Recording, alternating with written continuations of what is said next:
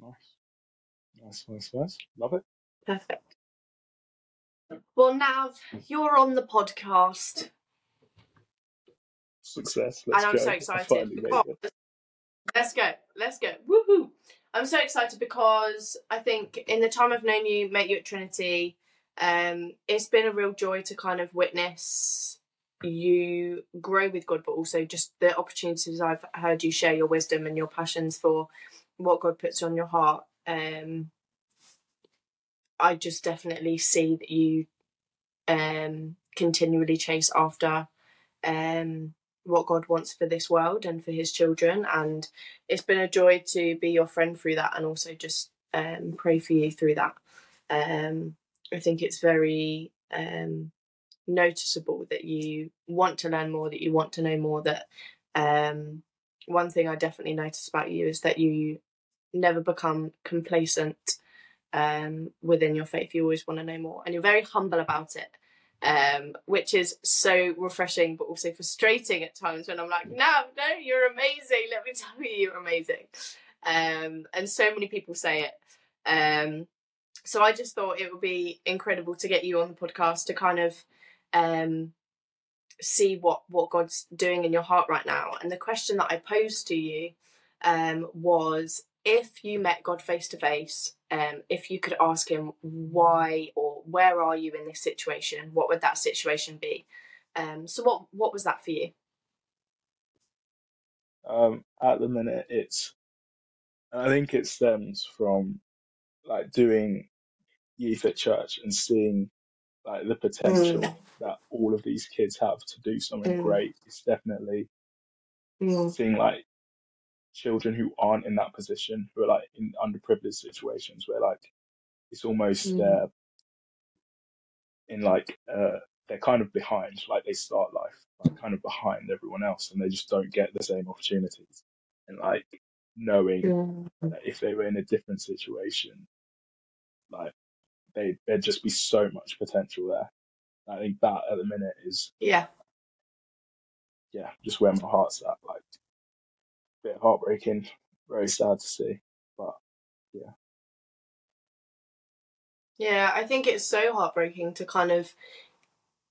It's bittersweet, isn't it, when we witness so much power and authority in the youth group that, that in our church, but actually all that, not all that does, but what that does in a really real way is reveal the people that don't have that, um, and people that don't have those opportunities. I think it's an equal um pain of mine we spoke in the last podcast with Eloise that like there's less accessible chances for kids in education or women in like leadership or women in, like it aggravates me or um causes me to get really passionate when people don't get opportunities that other people have. Even if it's just through inaccessibility not just because of like discrimination or anything when it's just kind of it seems like a really thin border of inaccessibility but that can be a massive barrier to people progressing into kind of the opportunities in life that everyone deserves Yeah, no, like yeah, it's a it's a difficult one because it's it's one that's like a massive issue, but in a sense, it's almost Mm. hard to like navigate how to help every single person because while every single person has like a different situation, like how to work with them and like help get them out of Mm. whatever troubles they're in is very difficult to navigate. And like when I was doing a lot of research into this for like numbers wise, how it looks just in the UK. So Mm. obviously that's where I am. So that's where it helps to narrow down on. Like it's just heartbreaking. Like there was a I'm just gonna read off some stats that I saw. Um yeah the Joseph Yeah. Rowntree Foundation. They're a, a charity that conduct research into poverty in the UK. And in 2021, they said that 27% of children in the UK were in some form of poverty. And like, wow ridiculously high numbers, especially in, that's like, we know the mad UK's, yeah, I know. And like, the UK's a big eco- economic, uh, economically wise, it's a big Yeah. country, and yet still faces these issues. And like, if if with the money here, even here, like it's hard to deal with these issues, like all over the place. Mm. How exactly do we help people stuck in these Mm. situations? If you know what I mean? Yeah, definitely. And I think the main question why I, I the main reason why I asked you this question is I think there's so many things that sometimes we can kind of go like but but I can't do anything to help. Like how practically can I get involved in this? Um and when our heart yearns for God to get involved I think that's an acknowledgement that it seems far beyond us that it seems like it's impossible to help or get involved um but I think talking about it and kind of rifling a group around you of people who are equally passionate about it or equally um, concerned for this issue, what it does is it creates conversations where um, we can then intercede in prayer um, and intercede into the situations that we really don't think are moving or that we think it's impossible for God to have a not impossible for God to have a hold of for us to get involved in without God, um, but frustrating when we don't see God moving in it um, directly. Um, and I think like how how do we like what have you thought at all about you know what does that look like? Did you kind of go through um were you in a privileged school or a poverty school when when you were younger? I was the actual school. I'd say was quite a privilege. Well, not like high end privilege, but a good Mhm. school. But Yeah. it was Yeah. in like a mixed area where like you definitely saw high end, but also a lot of low end Yeah. as well. And I think Mm. that helped in like getting me friends with all different sorts of people who like got many different friends from like lots of different backgrounds. And like you you talk to people and they're just like you. And like if they get like lives could be so drastically different just based on the sort of environment you grow up in. Mm. Yeah. Yeah, massively. When I was in um, sixth form, there was a, um, a charity called Villiers Park that basically gave scholarships or education advances to people who were just disadvantaged because of their postcode. And they were an amazing Yeah. charity that I didn't even know existed. But what they did is they went into schools and looked at people's grades or saw that kids with actually high intelligence without Villiers Park, I wouldn't have got into uni just because of my postcode. Mm. Like, the, what they saw is they saw a disadvantage of postcode areas being basically limited in the opportunities they get just because of a number on a page, because of their address. So they opened so many doors, and they're an amazing charity. And I know that there's so many other um, things out there, but what they did is they basically gave you an acknowledgement to your education and an advancement into scholarships into universities. Um, Yeah. And it, that was life changing for me. I remember being in my interview, kind of saying, like, because you had to kind of interview to get through the process to say, you know, do you want this? Um, and I remember like breaking down and crying, and I never knew that it was something that I felt hard done by. But I think when they told me, like, this isn't normal that you're not going to get into uni because of your postcode, I think I kind of just my heart was broken because I didn't realize that that was something I could be discriminated against, and I was very naive to the Yeah. fact that that would limit my opportunities. But almost in that moment, it lit a fire for me to be almost pent up about this issue that I was lucky enough to kind of swerve, but how many people didn't even get that opportunity? Or, you know, there are mm. amazing charities like Villiers Park, but they can't reach everyone and they can't give that to everyone. And it's how how do we reach this on a larger scale? Um, and I think th- you know that's within education. Like, how do we kind of make church more accessible to kids our age or Yeah. youth groups? you know, youth centres, religious or not, used to be placed everywhere. Like used I used to walk through town after school and there used to be like youth centres everywhere or people would come into schools and run youth centres, religious or not. But now, like I'd speak to the kids in school or I'd speak to my friends and I'd say, Oh, did you ever go to youth group when you were younger? And they're like, What's that? Is that something you do at church? You know, hmm. like youth community is accessible more accessible in church and not to non-christians because it's not something that seems necessarily of importance in the world. But then what do we do when that isn't even accessible to people who don't even know what church is? Yeah uh, what you said about community and like finding that space i think that really hit as well. Because one of the things while I was reading up on this, it's like the reason gang like relations and stuff like that is so high these days is because people want community and like it's heartbreaking but Mm. that's a place especially young people where they're able to find that and then gangs can prey on that because like children are young so they, they don't know any better and Mm. when they can find a place of community Yeah. they just go for that and then suddenly that becomes their whole future and like yeah i'm going to read this quote because it is it was a very powerful yeah please and they said um but perhaps the biggest cause of young people engaging in these activities is because there are no safe places for young people to go after school. Young people living in difficult home situations can only seek solace in the brotherhood of gangs. That was from a social worker that is trying to work with different Wow. families in different positions. Wow. That's so heartbreaking. That's honestly, and I think, like in different area codes, you see it more like London or like, you know, there's certain places that you could kind of pick a city and go, oh yeah, there's definitely gangs there.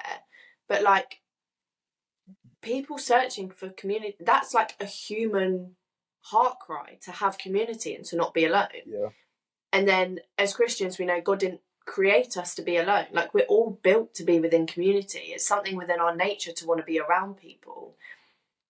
But of the young age, like you said, when we don't know the difference between community and safe community or friendship and alliance, how do we you know it, it it's such a job role to kind of you know as you are involved in the youth to kind of educate young people on how to do community and things like that safely. And i think that's also paired into letting them know what they're worth or what their value is hundred percent. Yeah, I think, as you said, like God made us for community, and I think at like the very root of it, it all comes from like just a lack of God in that area, in the sense of knowledge of God. I know God's working Mm. everywhere. But, Yeah. like, a lot of the Mm. times, like these are places where just no one speaks Jesus into them, and so Mhm. like that love is something that's just so transformative. When you remove that, it just leads to all sorts of like a spiral downwards. And I think that's what we see in not just this, but like different aspects of society, but like specifically for young people as well. Mm. yeah yeah definitely. Have you got like a piece of advice or kind of your yeah like a message to your younger self um would i say message to your younger self or message to these kids that live in this? What would be kind of if you could kind of broadcast broadcast on it i love at work when i get like a massive megaphone and i get to shout across the playground. Mm-hmm. If you had one of those that broadcasted over the earth and said something to all youth i know that's a massive responsibility but what would be the thing that you would kind of want them to to hear? I think, well, besides the gospel, because I feel like that's that's that's a safe answer to go Well- for. I'd say yeah obviously uh, I'd say like there is hope. Like there is Mm. There is hope outside of what you're in. I think. Mm. Yeah. And I think that's such a reality that I think I was I don't know about you, but like I was brought up in a Christian home, so hope was always something that was kind of part of our vocabulary. And then growing up and going Yeah. to school, a lot of people go, "Oh, I'm so glad you've got something to hope in," as if it was empty. And I think sometimes when we mm. say to people, or we like pray, God, I pray for hope for these people. When people don't know what hope is, they kind of think it's just wishful thinking, or hope in terms of like the light at the end of the tunnel that may or may not come. Like that's not hope. Hope is a secure, um, like it. What there's a quote of what what hope is. Have you ever read it before? I'm gonna try and find it. But I think like hope is such it like it feels inaccessible. Yeah. Let me try and find.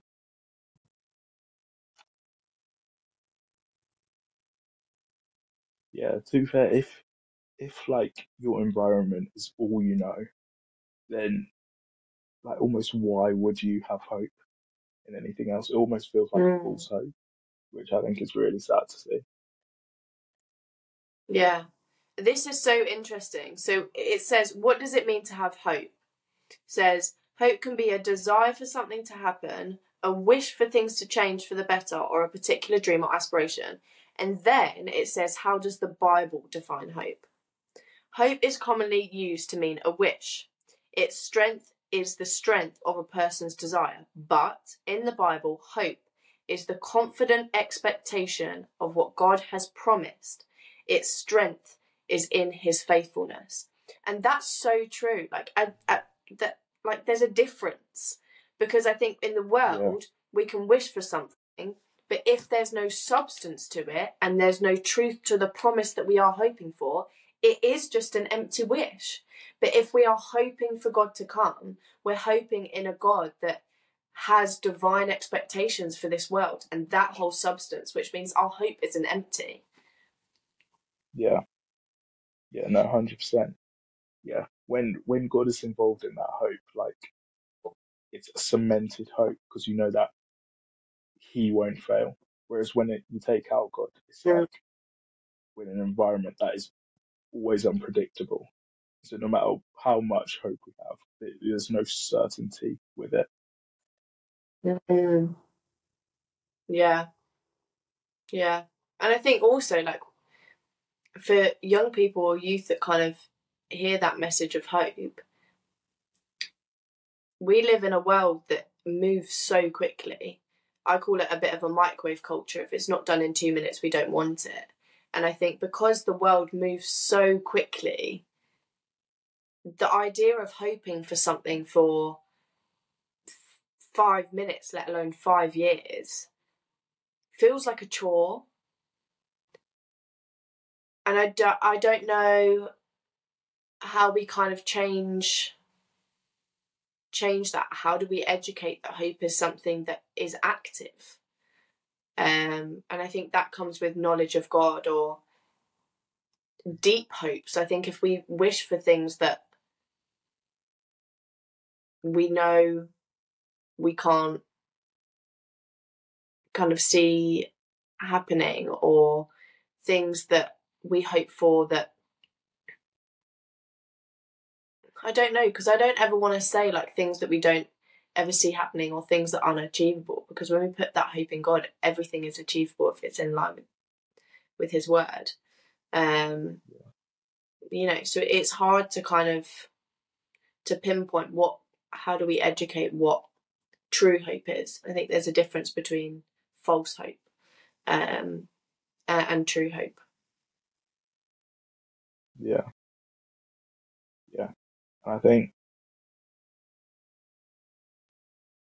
uh, working with how to communicate that to people is incredibly difficult, especially when Mm. like, it also has to come with working to help them find that hope, working to help them get out of these situations, which almost feels like an impossible task. I think when I was reading up on this, it felt like, okay, well, it, it was, what am I supposed to do in this situation? Mm. I I was just thinking about it more, and like it just starts with the one person you can try and help, and then Mm. one person, then the next person, but also sticking with that one person and helping grow them, which I think is going to be a personal challenge to me, finding out how I can help just that one person and sticking with that. Mm. Yeah. And it, it comes from a place of, I think, people who lack hope or people who long for this community but look for it in the wrong places or underprivileged uh, area codes or kind of this heart cry of this injustice because people feel un- underprivileged. I think there's a lot of correlation in between people in their home lives or families or school lives or the people around them, like their primary carers, don't adopt consistency in their life. It's where kids don't feel mm. valued, don't feel loved, don't feel safe in their homes or their families. So they look elsewhere for community and it gets them in danger or they end up going into places that don't give them life. And I think when we're saying that we contribute to that one person, that's so true because what I do with the kids at work, working within behaviour, these kids come from broken homes and, you know, broken relationships. But when you are there, you know, or like even the practicality of whenever you'd go into school and you'd see a supply teacher, you're like, yeah, let's have a laugh. But you know more about people when they are there day by day and you have that consistency. When you know you can trust them because they've shown up for you time and time before. When you know that they can you can respect them because they've been true to the words that they've said to you.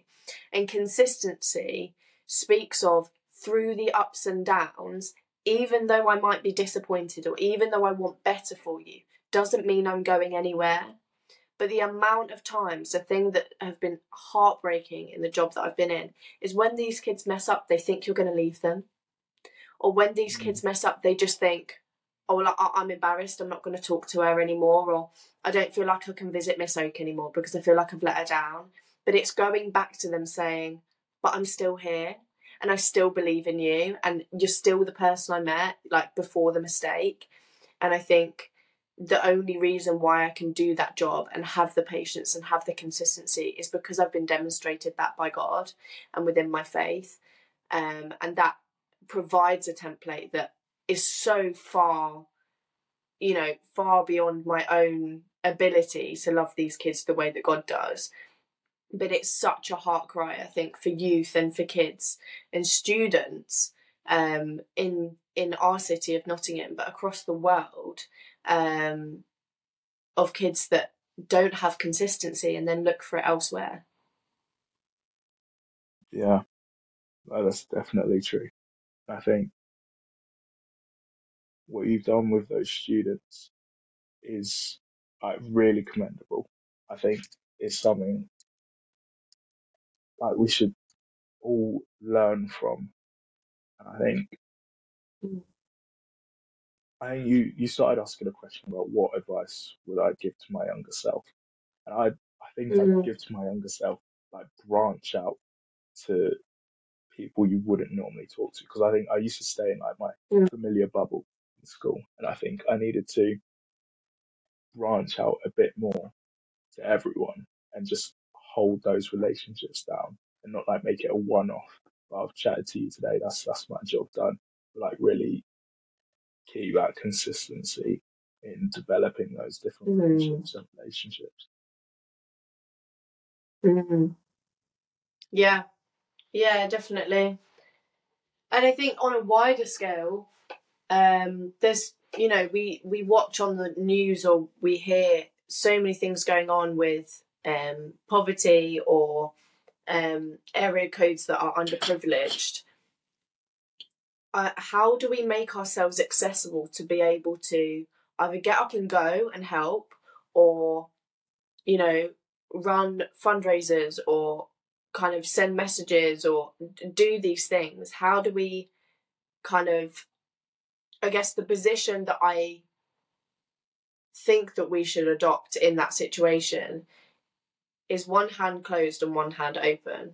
One hand closed, holding onto those relationships and um, hoping and praying and interceding. And then this one is giving it to God. And actually, there'll be situations where we'll go like this, and then we'll go, Why is nothing working? It's because you're not giving it to God. And there'll also be situations where holding this gets too heavy and you've got to give it to God anyway, but it's a transfer of holding it on and giving it back to God. And the way that I think that we could practically tackle this within prayer is a um, image I got given not so long ago about how to deal with youth groups or when I was leading a youth band back home or doing youth youth stuff someone came up to me and kind of could see that I was kind of carrying the weight of these kids' faith on my shoulders, and I felt so responsible for them coming to Jesus or getting out of toxic relationships back home or it was at Soul Survivor, so I was kind of hoping that they'd kind of go back and change their ways, and I was holding that so heavy on my shoulders. And he just said, I can see you love these kids. But when we're living for Jesus, I want you to imagine taking these kids like suitcases to the airport, putting them on the conveyor belt, and letting God take the rest. And almost that doesn't mean you're not involved. That doesn't mean there's no labour for you. But actually taking these problems to God means that there is a track certain for them to go along. And it means you get to watch the ride as well. You're not, you know, excluded from that involvement in their story and their life and their redemption. But what that does is it allows you and it kind of allows you to be more accessible to pray and lay hands and intercede for their lives rather than holding 10 suitcases of people's baggage and faith in order to bring them to the cross when God carried that heavy weight for us. Um, and I think when we look at these injustices and when we look at things that we're passionate about, I think maybe that's a, a vision that we can take practically into how we intercede um, for these issues. It is practically putting them back into God's hands and allowing Him to to put them on the right track. Because also we've got human minds. Like there's so many times that I have you know ideas or hopes for the future or hopes for my own life and then when i give it back to god not only does he redirect what I thought was the certain way or the way it must go. He puts me on the right track and then does immeasurably more than I could even imagine it being the right way of doing it. Because his ways are higher than our ways and his thoughts are higher than our thoughts. And his way is always going to be better. Hmm. Yeah, I think it's it's difficult when like you see a problem to not immediately think, oh, what what can I do? What can I do? How do I solve this? Mm. When yeah, definitely. Like, like there are ways that we can help, but at the same time, it should always be done in God's strength. Because if it's mm. by ourselves, either it probably won't get done to the best of our abilities, or it will just be too much of a burden to hold.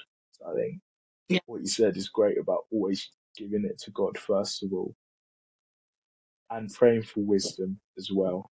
I think is really important mm. because realistically, like one person's not going to solve the world's issues by themselves, but with God's wisdom, we can do as much as He's able to work through us, or whatever issue is, not just in like children in underprivileged positions, but just in any issue, just always look into God's wisdom and always look into His strength and guidance through all of that. Yeah, yeah, definitely.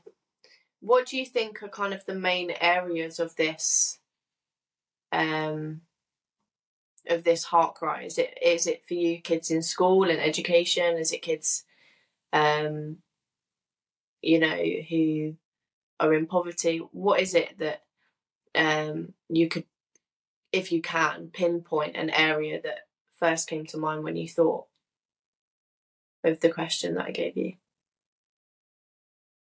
I think when you I suppose the question, I think it was all combined. But when I was reading more up on it, it was more uh, the kids in poverty because of what that just led to, especially like the the community they found in gang violence and stuff like that, Mm. as opposed to my experience of the community they find in church, which I just see as amazing and so fruitful. And like that juxtaposition, um, yeah, I think it'd be that. But like it was the whole, the whole young people Mm. thing under that umbrella. Yeah. Yeah. Yeah, definitely. And I think like like you've done in this day and age when research and you know statistics and facts about like the news goes on in these places, we live in a world where that information is so accessible. So it almost says that our generation, we kind of have a duty to be clued up on these issues, to be clued up and be able to research what, what is going on in our world. And I myself definitely, you know, am so guilty of looking more inward than I do outward. I look more closely at my own issues or my own, um, you know, my own discrepancies or whatever's going on in my life that I wish God for going to to pray for or to show up in. And I think that that's not a bad thing. Um, but actually there's kind of a balance that we have to do when we have this responsibility as we do as disciples of God within his kingdom and on this earth to look inward and then look outward. And actually we're so lucky that we have the accessibility to this research to kind of get clued up on what what goes on in our world. Like what is happening with the people our age? You know kind of humbling ourselves you know to our privilege you know when when we look at people that don't have what we have um you know it's so it's such a challenge to constantly remind ourselves that we're not the only people in this world and that our status quo is not the only status quo in the world or our kind of social code or area code is not the standard line of privilege. There's some high above and there's some so much lower below. And I think it changes the game when our eyes are opened to facts about what goes on in our world. I think it's such a responsibility that I definitely don't do enough. Yeah. I mean, I I don't think it's just you. I think it's just human nature is to always think about Mm. Like ourselves first, and I think we'll we all try to get better at it, and we'll never probably be perfect at it. But I think it's like it's training yourself to think of others and to think of other situations and like how you can be thinking about them regularly and interceding in these situations. But it's something that I also definitely need to improve on. Um, yeah, Mm. but it's hard. It is hard to not just always want to bring Yeah. it back to yourself. Yeah, it's so challenging. So challenging. And I think when we talk about these situations, you know, like we've said, that when we feel like we've got nothing to do, we can always still pray. Um, Yeah. and I think that's what my encouragement will be to anyone listening is kind of get clued up and research and and get yourself a cup of tea and pray. Like this needs your time. Um, you know, th- these prayers and this intercession is worth your time. Praying for students, praying for youth, praying for poverty is worth your time because not only is it heartbreaking, this is the next generation. this is the next generation that's being brought up to live in the world that we leave before they do. And actually, not even in poverty, but the way that they speak to each other or communicate or treat each other. We live in a world of social media where they kind of nitpick each other's appearance. and it's educating or you know praying for these kids to kind of have an outlook on life where they are loved and valued and seen far beyond their imagination and i think just especially for me as a young person when i started speaking more positively about life or those around me that came from feeling valued myself because i didn't feel under attack all the time or i didn't feel like I was the most important person in the room. And I didn't you know it was it was humbling to to kind of realize that I was valued before anyone else's opinion and that actually if only God cared about me if it's only God's love that I have that's enough for me and there's so much pain that comes from the world when people feel lost abandoned hard done by and and not seen, when they feel misunderstood, that's where pain comes from. Hurt people hurt people. And I think they're the people that we need to pray for. When we look at, you know, if we were to interview or look at the leaders of these gangs that cause pain, nine times out of ten, I can kind of assume that they've gone through some hardship in their life. You know, where they feel undervalued or misunderstood or hurt and there's so much anger that comes from being able to adopt that mindset of I'll hurt you before you can hurt me. Um, and I think another thing that is really important for us to pray for, not only the people that are on the other like that over the receiving end of this poverty or lack of opportunities, but our leaders, people that are in leadership, yeah. that's people in parliament, that's people in government that make decisions on funding or charities or like that get to take the call on these fundamental issues within our towns and cities and across the world. Our leaders hold power that, you know, power is massive thing. I had a kid that came to me in my room and he said, I'm asking all the teachers today, Miss, what do you think power is? And I was like, wow, what an interesting question. And I think I said power is something that we all hold, but sometimes people use it for good and sometimes people use it for bad. But power, when we hold it, we have a responsibility to use it for the right things and use it to bring light to things that are important. And he went so calmly, went, Oh, no one's answered something like that before. See you later, miss and and and like I had no clue what to say. I was like, what what is power? Like how do we how do we define power? But it, it is a responsibility that we all have. It's something we all have. We all have power. We all have a hmm. voice. But how are we using it?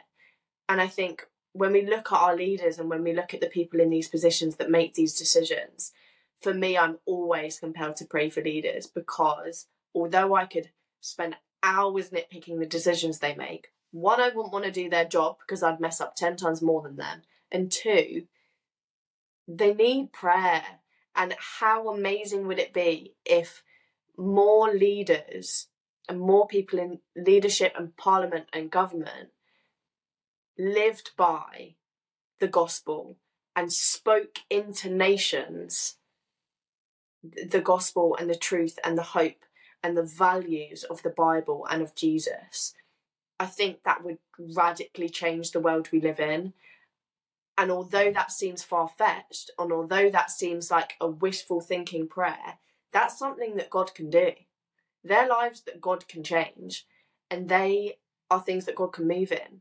That would look like a revival.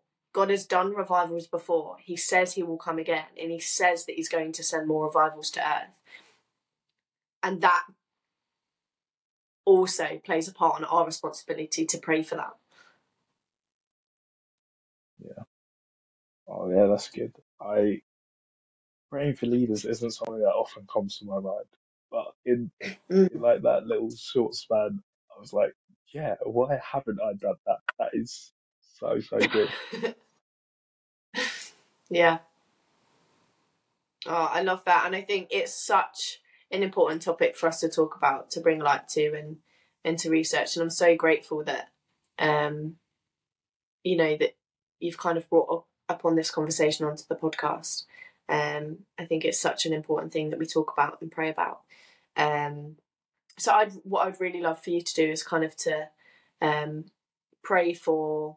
Um, let's look inwardly and then let's look outwardly. So if you pray an inward prayer of um, no, actually, I'll pray an inward prayer um, for kind of the youth around us um, and within our city, and then if you kind of pray outwardly to to the wider issues that will put on your heart, I think that would be amazing.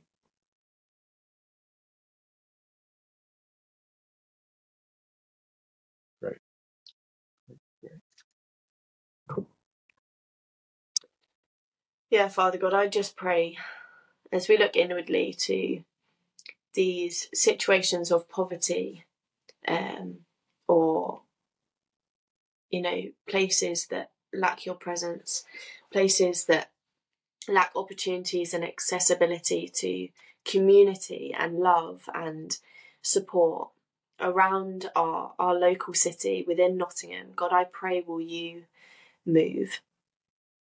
And God, I don't want to pray um, offensive prayers. I want to pray defensive prayers, that a prayer that holds your authority. I want to hold a prayer um, up to your eyes that that brings light to the pain in this world. God, you are a strong and a powerful God. And I'm sorry for when we forget how powerful and mighty you are, when I forget that you can move in the small and in the big places. God, we yearn for you to move in these places that Nav has, has spoken about.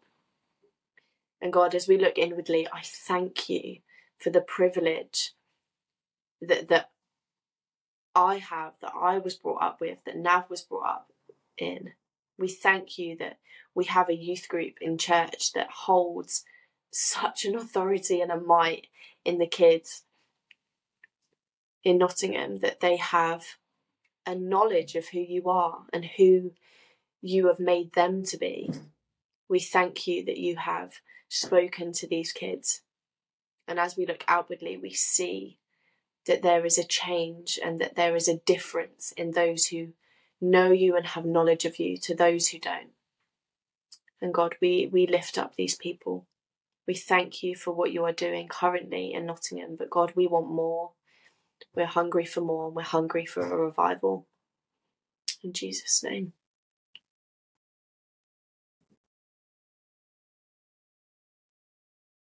Yeah, Father, thank you that you hear every single one of our prayers and hold them and you treasure them. Lord, I just pray for the young people all over the world who, who don't get the opportunities in life, but also don't get the opportunities to know you, to hear the good news of, of your love and what you've done for them. Lord, I just pray that, Father, when, when, when these things burden our hearts, Lord, we're just able to lift them up to you because we can trust mm. that your hand can move immensely and just do anything that you wish to do, all for your will and all for your purposes, Lord. And I pray that the young people in, in this in this country are able to know hope and hold on to a hope that there is something better than, than the environment they're in, that they are not defined by the environment that, that, that they're trapped in. Mm-hmm. Um, and yeah, as Alicia brought up earlier, Lord, I want to pray for the leaders of this country that you would just soften their hearts to care about issues that mm-hmm. you care about, to care about people like you care about them, to love people as they are made in the image of you. Um, yeah, and Lord, just send us out in, in, in ways that we couldn't imagine to mm. shape the world as you wish it to be, Lord, and to do so mm. in your strength and to do so in your wisdom. Um, yeah, Lord, just lead us in every aspect. Let every decision we make just be to honor you and to mm. bring your kingdom about here on earth. In your name. Amen. Amen. Amen. Oh, what an important topic to think about um, and speak about and pray about. I'm so grateful that um, you're able to come on the podcast and talk with us um, about this. Um, you're amazing. Thank, thank you very much for having me. I'm, I'm honoured. I am honoured to have you here um, and to have you bless people's ears um, with your wisdom. And um, yeah, I um, yeah, just thank God for the passion that He puts in your heart for young people. I think it's something that He will continue to to use. Um, know, it's definitely something that is visible how um, passionate and um, kind-hearted you are for you know interceding for young people and youth in church and it's really lovely to watch Thank you. Thank you very much. That's just to me. Oh, but thank you. ah humble little now you can't take you can't take compliments very well oh you're so sweet. Well i hope you have a lovely rest of your evening um and uh, we'll say goodbye to the podcast and then i'll say goodbye to you. But should we say goodbye to the podcast? Bye, bye, rooted audience. It's been a pleasure. it's been such a pleasure. We'll see you next time